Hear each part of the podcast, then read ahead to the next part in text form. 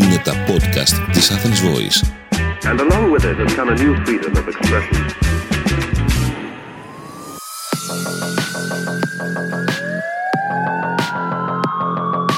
Ακούτε το podcast Criminal Minds της Athens Voice.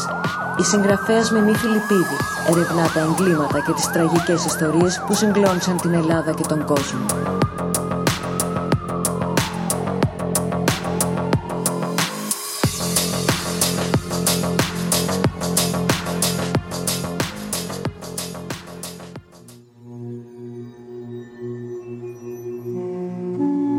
Σε αυτό το pod θα ακούσετε την ιστορία της Σούζαν Σμιθ, η μητέρα που σκότωσε τα παιδιά της για να μην χάσει τον πλούσιο εραστή και τη ζωή που ονειρευόταν μαζί του. Susan Smith has been arrested and will be charged with two counts of murder in connection with the deaths of her children, Michael 3 and Alexander 14 months.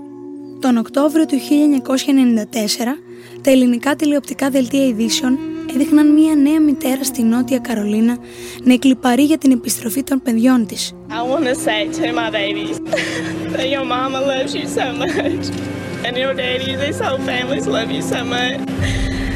So God to be strong. And I just pray and pray and pray that they'll come home safe.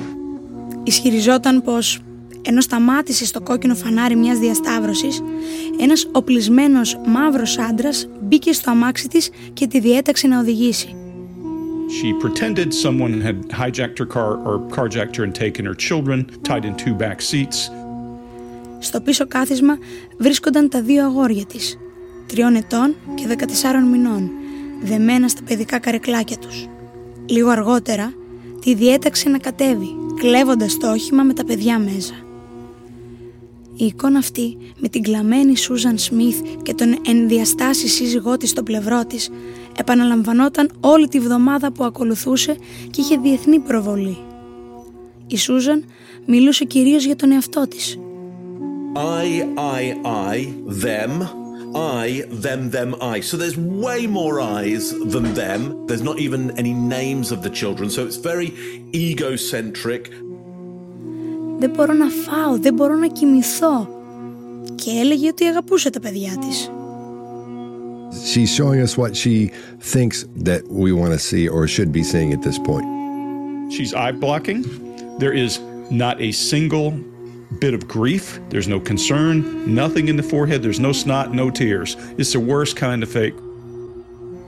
Τηλεθεατές που αντιλήφθηκαν ότι μιλούσε σε παρελθόντα χρόνο καλούσαν τα κανάλια και ρωτούσαν τους δημοσιογράφους μήπως εκείνη τα είχε σκοτώσει. Πράγματι, στις 3 Νοεμβρίου η εικόνα άλλαξε. Ο τοπικός σερίφης ανακοίνωσε τη σύλληψη της Σούζαν Σμιθ για τις δολοφονίες των παιδιών της. There is no carjacker after all. She has killed her children. Η άμεση προβολή εικόνας και ειδήσεων σαν αυτή σε όλο τον κόσμο ήταν μια πραγματικότητα τη δεκαετία του 90. Ήταν η νέα εποχή παγκοσμιοποίησης, με αρρωγό την προηγμένη τεχνολογία, τα πρώτα καλωδιακά κανάλια και το διαδίκτυο. Για τη δημοσιογραφία η δεκαετία του 90 είναι συνδεδεμένη με κυτρινισμό και σκανδαλοθυρία. Είναι η εποχή οπτικής της κλειδαρότρυπας, της αδιάκριτης ματιάς σε ιδιωτικά θέματα. Η δεκαετία που ταπεινώθηκαν πολλές διασημότητες, όπως ο Χιου Γκραντ, ο Τζορτζ Μάικλ, ο πρόεδρος Κλίντον. Η αύξηση των μέσων μαζικής ενημέρωσης αύξανε τον ανταγωνισμό, αύξανε τον λαϊκισμό, έφερνε και καθιέρωνε την αισθητική της σκανδαλοθερικής φυλάδας. Στην Ελλάδα, συνδυασμένη με το ξεκίνημα της λειτουργίας των ιδιωτικών τηλεοπτικών καναλιών, είναι η εποχή που πολλά δημοσιογραφικά θέματα παρουσιάζονται δραματοποιημένα, με μουσικά και οπτικά εφέ, κάνοντας συχνά δύσκολη για τον θεατή τη διάκριση ανάμεσα στην είδηση και την ψυχαγωγία ή το κοτσομπολιό. Έτσι, το οπτικό υλικό από τη Νότια Καρολίνα έφτανε αμέσως στο σαλόνι μας, μας έκανε να συμμετέχουμε στο δράμα της μητέρας αρχικά, στην αγωνία της πόλης, στην αγανάκτηση και τον θυμό των συμπολιτών της στη συνέχεια. Οι πληροφορίες προοδευτικά γαργαλούσαν την περιέργειά μας. Γιατί σκότωσε τα παιδιά της, επειδή δεν τα ήθελε ο εραστής της; Η αστυνομία και το FBI ήταν από την αρχή καχύποπτοι απέναντι στη Σούζαν. Το φανάρι στη συγκεκριμένη διασταύρωση που είχε σταματήσει όταν μπήκε μέσα ο άγνωστος οπλοφόρος δεν γίνεται ποτέ κόκκινο αν δεν υπάρχει κίνηση οχημάτων στον κάθετο δρόμο. Και οι δρόμοι ήταν έρημοι όπως ισχυριζόταν η Σμιθ. Well, actually, I have to give credit to a maintenance man in the area who knew that the traffic light where she says the kidnap occurred doesn't turn red if there's no cars at the intersection. It's always green. And she was saying that she was stopped there and that's where she was kidnapped. So when I confronted her with that, I finally uh, got the truth out of her. And what I did, I gave her another avenue to go in. I gave her the avenue of could this have happened somewhere else because the light would have turned green and you wouldn't have been stopped. And finally, after a while, she went down that road and said, Yes, it happened over here 10 miles away at a little town.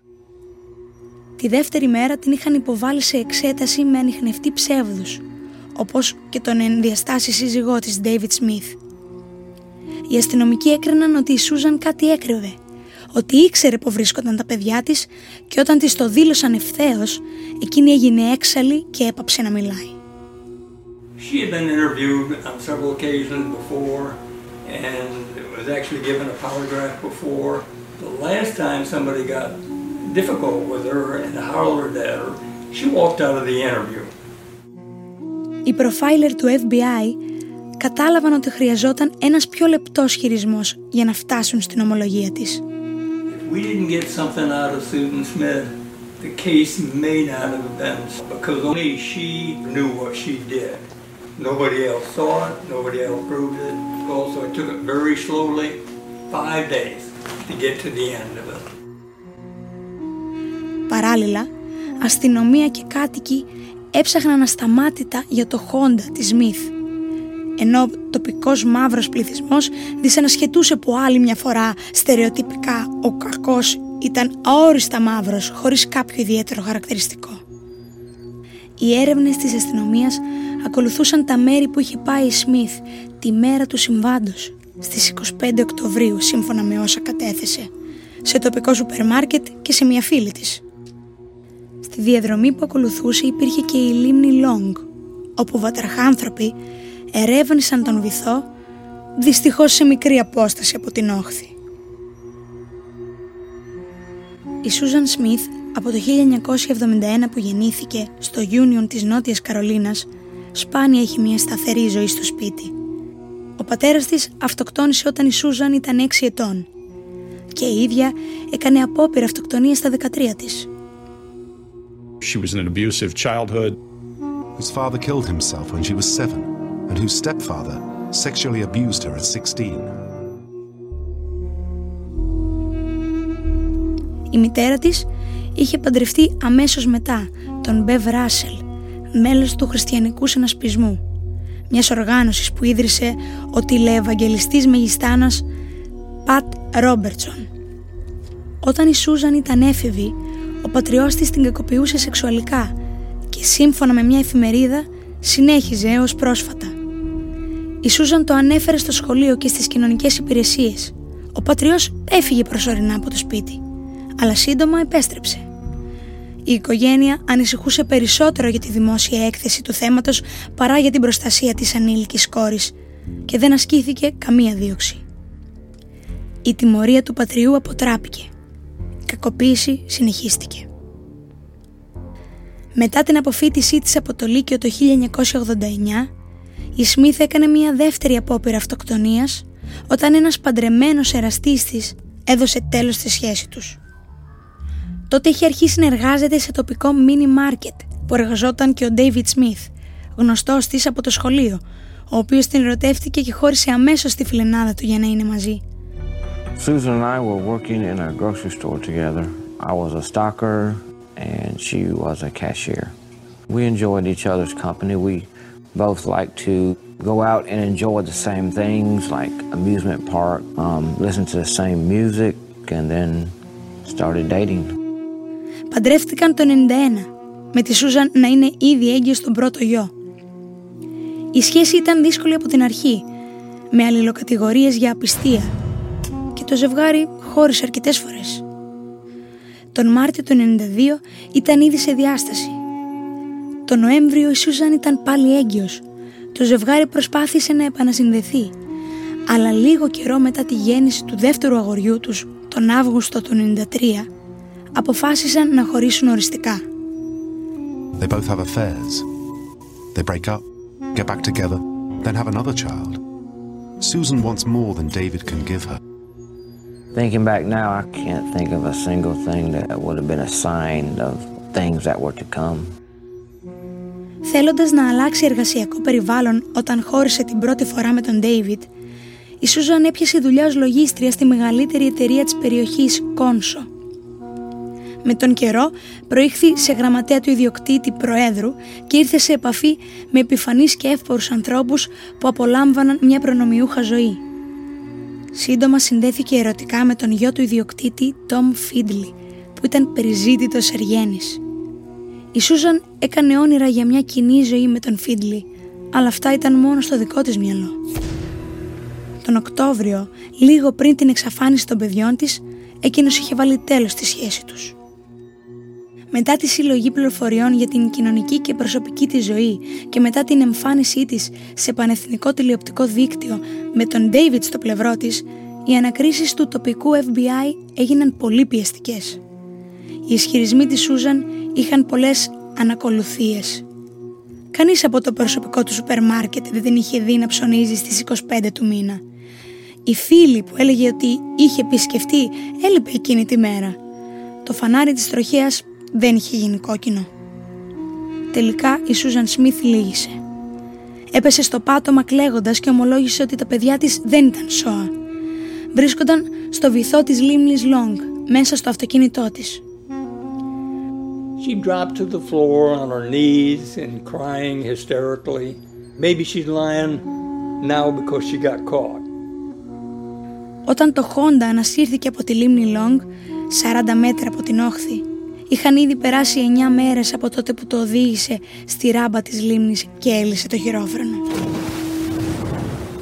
Τα παιδιά της νεκρά και δεμένα ακόμη στα καθισματάκια τους είχαν παραμορφωθεί από την παραμονή τόσων ημερών μέσα στο νερό. Ένα παιδικό χεράκι φαινόταν να πιέζει το τζάμι.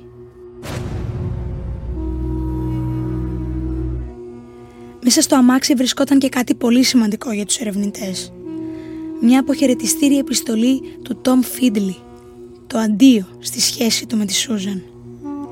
Εξηγούσε τους λόγους του χωρισμού. Προέρχονταν από πολύ διαφορετικό υπόβαθρο οι δυο τους και μερικά πράγματα δεν τέριαζαν στη ζωή του, όπως το ότι εκείνος δεν ήθελε παιδιά. Είμαι βέβαιος ότι είναι καλά παιδιά τα δικά σου. Απλώς εγώ δεν θέλω παιδιά. Επίσης τη συμβούλευε να σπουδάσει και να μορφωθεί ώστε να ορίζει εκείνη το μέλλον της και να σέβεται περισσότερο τον εαυτό της την είχε δει να φλερτάρει με έναν παντρεμένο συνάδελφο σε εκδήλωση της εταιρείας. Αν θέλεις ένα καλό άντρα σαν και εμένα, πρέπει και εσύ να συμπεριφέρεσαι σαν καλό κορίτσι. Τα καλά κορίτσια δεν κοιμούνται με παντρεμένους. Για την αστυνομία το γράμμα αυτό περιείχε το κίνητρο της δολοφονίας. Η Σούζαν θεώρησε ότι τα παιδιά της ήταν το μόνο εμπόδιο για την ευτυχία της με τον εραστή της. He ended up in his letter basically saying she was a good girl, but they could never be together because of uh, among other things, the children. And I think she really believed that if she could be free of David, free of the kids, then she would have this kind of fairy tale life with Tom. One week after she received the letter, Susan Smith drove her children to the John D. Long Lake and drowned them.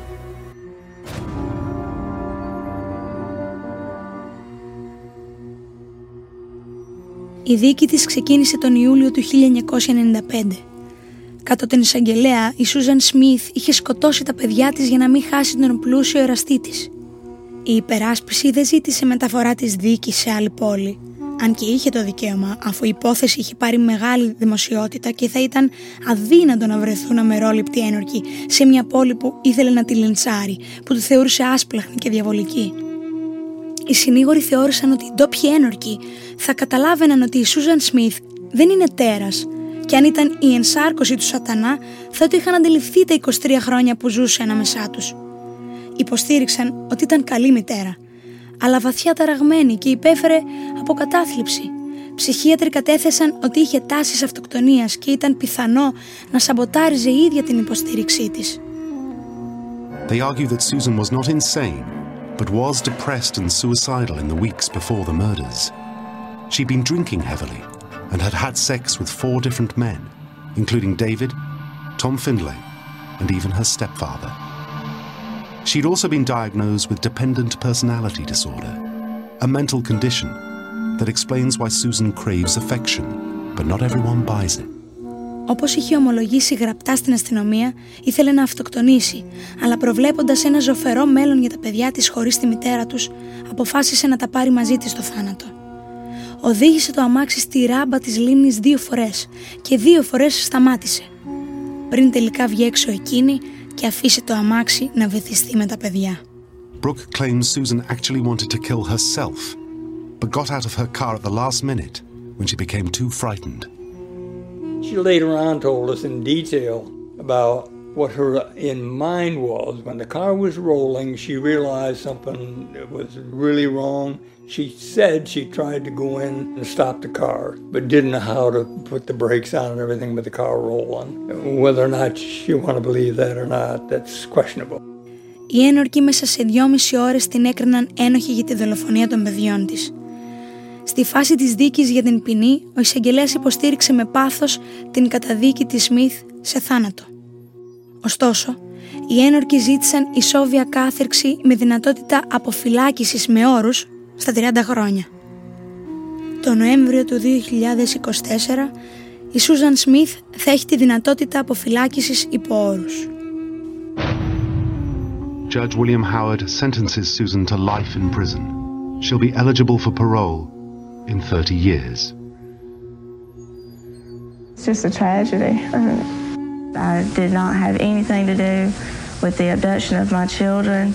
I don't think any parent could love their children any more than I do, and I would I'd never even think about ever doing anything that would harm them.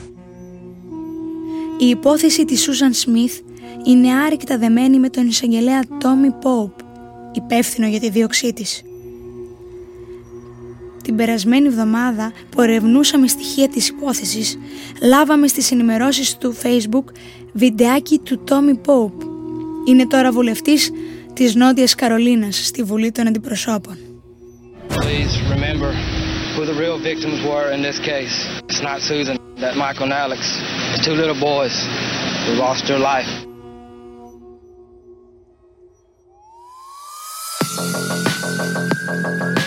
Ήταν ένα επεισόδιο από τη σειρά Podcast Criminal Minds της Athens Voice. Έρευνα κείμενο Μιμή Φιλιππίδη. Αφήγηση Αργυρό Θεοδωράκη Στέλιος Μοίρας. Sound Design Δάφνη Γερογιάννη. Ηχοληψία Δημήτρης Ντάφης.